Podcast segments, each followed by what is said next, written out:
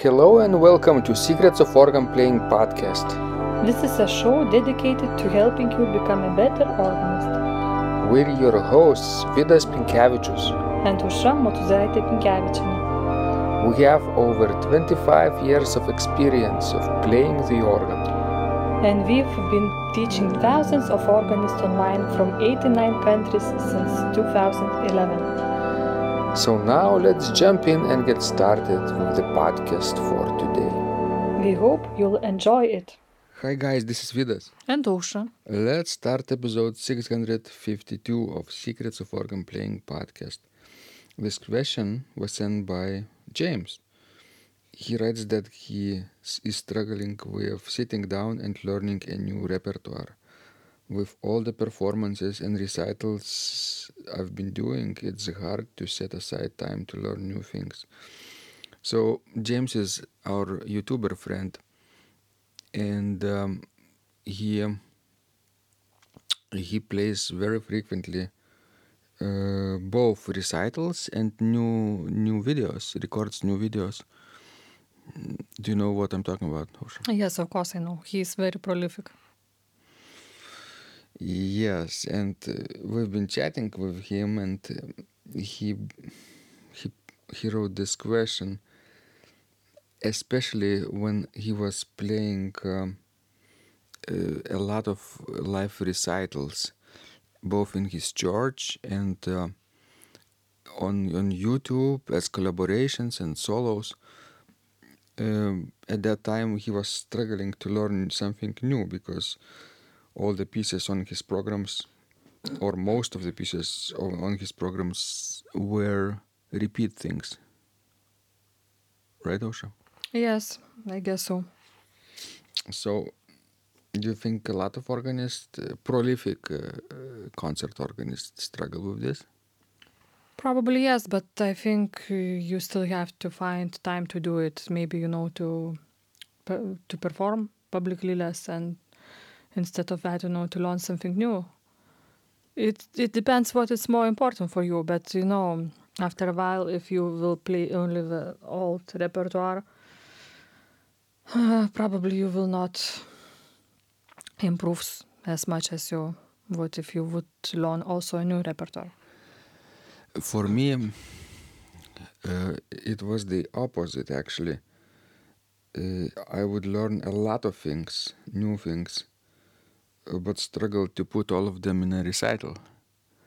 I remember uh, at the moment when he wrote this question, I was thinking that it's quite the opposite for me because I wasn't playing many recitals at that moment, but recording a lot.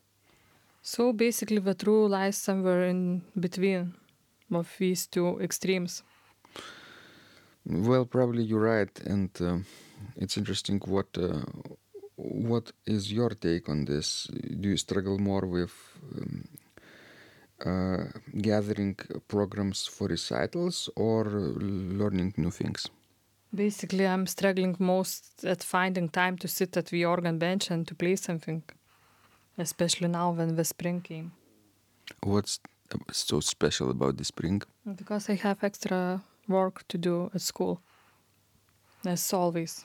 But I, I hope that you know when the June will start. Of course, I will still have working, but I will have more time to practice and to learn something or to finish some pieces that I have started learning, Such as? such as C minor, Bach's Prelude and Fugue, which I have actually played more than 20 years ago. So it's basically like a new piece for me. BWV 546. Yes, and then to learn six pieces of Jeanne Demessieux. Oh, six chorale preludes from the cycle of 12. That's right. And who will play the rest of this? Of course, you will. But you know, I'll give you advice for you and for James, for both of you. Because if you know you don't have uh, enough time for whatever reason, would you like to learn new repertoire or to perform more, I would suggest you to chat less with each and another. I think you would have plenty of time. You you you referring about our uh, friendly chats in the morning? Yes, of course. But you see why it is important. He is my my colleague, you know, not only friend but colleague in in a in a way that we both are doing similar things and Internet organist, you mean? yes, virtual organist, and um, we could add to the bunch crypto organist as well because he is also uh, very active in the uh, crypto uh, currency world. Uh, so uh, if I if I'm just sitting down and playing alone, uh, preparing for my uh, repertoire and uh, recitals, it's kind of lonely. You know, there is not so many people to talk about because regular organists are different from us. Okay, okay, you don't have to defend yourself against me. You know, I'm I'm supporting you anyway. Actually, I really like when you talk and chat with James. Why? I know why. because then I leave you alone, right? No, it's just no good for me to know that you have a good friend. Ah. That way you talk less with me about no crypto That's and all that everything. That's what I meant. Well, I wish Australia were, you know, closer to Lithuania. I, I wish they would open their borders first. there is uh, no no possibility to ever going uh, to Australia if uh, they keep borders closed. Well, you know, with pandemic developing like that, I don't think it will be very soon when we will open the borders. What now is happening in India, for example. I hope um, all our subscribers and listeners are uh, keeping themselves and their families safe, Yes, I hope so too. staying indoors and practicing. That's why having an instrument at home is so important right now. As this pandemic showed, yes, it's crucial. Imagine we didn't have Hauptwerk, for example. Yes, we have uh, pipe organ, uh, little two two manual, two rank um, practice organ at home. But of course, if you, if we wanted to record on this, and I, I was recording previously, of course, but then uh, everything sounds so similar with those two flutes. Yes, but at least you could, you know, simply practice, long new repertoire to keep in a good shape. Yes, I think it's still much more than many people can afford to have at their homes. oh, that's that's totally true. Uh, because all of our organist friends from Lithuania, or most of them, they need to go to church to practice, and churches were closed, you know, for a long time. I guess now you could go to a church, but but you still have to travel to church. That's the risk too. Sure. I know only a few organists from Lithuania who have um, organs at home. Very few. I think um, it's more popular abroad. Yes, for example, in the United States. So going back to to James's question about uh, learning new things, my also advice is to to keep a good balance. Maybe schedule your recitals with programs that you are currently learning. Right? For example, uh, you could learn uh, a new piece every day or a part of the piece every day and this piece could be recorded let's say every day or or whenever you feel comfortable but then uh, your your uh, repertoire grows and uh, in in a few weeks you will be ready to play a, a small recital Well, you know, that recording every day, I don't think is such a great idea because it doesn't help you to learn like major pieces. Because what can you learn in one day? But I think uh, what I could suggest that you, you know you always will be working at least on one major piece of organ composer. in addition to Yes, and you know, you, I think on a long run you would still learn it someday. Maybe not, you know, in a week or two or three, but maybe in a month or two. Right. Uh, this week, actually, I was struggling with Trio Sonata Number One by Bach, and um, of course, this is a major piece.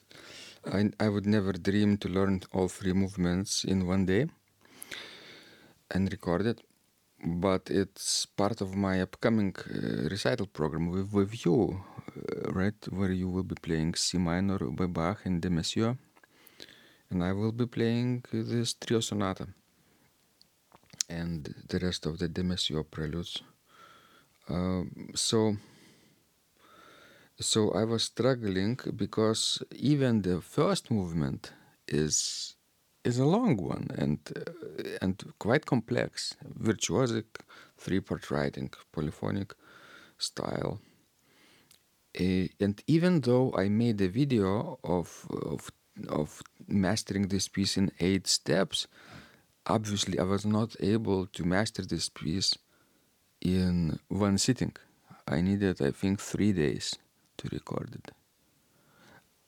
Uh, first day, I the first day I did a video, and the second day I attempted to record it, but was not entirely successful. And the third day, I was finally successful with the first movement. So it took only uh, three tries, three sessions, long sessions for me. Uh, so every three days I would record probably a trio sonata movement. That's good, right? Yes, very good.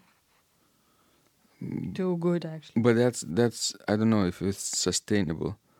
But there are only 18 movements or total, six sonatas. So, but it's a good project. But um, but very very strenuous, like a ma- marathon. So you have to find something that works for yourself, obviously, right, Ausra? Sure. with your life obligations, uh, life and work balance, and uh, if organ playing is not your main job, it's a hobby, right? Or, for example, if you are a full time uh, church organist, but uh, learning new repertoire is not really required, you know, you could get away with a simple prelude and postlude uh, or improvisation, even with very little preparation and a bunch of hymns which you could actually sight read. So then you if you do this for a long time you will not learn anything new. That's right. so keep in perspective your long-term goals then. Thank you guys. We hope this was useful. This was vidas And Ausra. Please send us your questions we love helping you grow and remember when you practice Miracles happen. This podcast is supported by Total Organist, the most comprehensive organ training program online. It has hundreds of courses, coaching, and practice materials for every area of organ playing. Thousands of instructional videos and PDFs. You will not find more value anywhere else online. Total Organist helps you to master any piece, perfect your technique, develop your sight reading skills, and improvise or compose your own music and much, much more. Sign up and begin your training today at organduo.lt and click on Total Organist. And of course, you will get the first month free too. You can cancel anytime. If you like our organ music, you can also support us on Patreon and get free CDs. Find out more at patreon.com slash secrets of organ playing.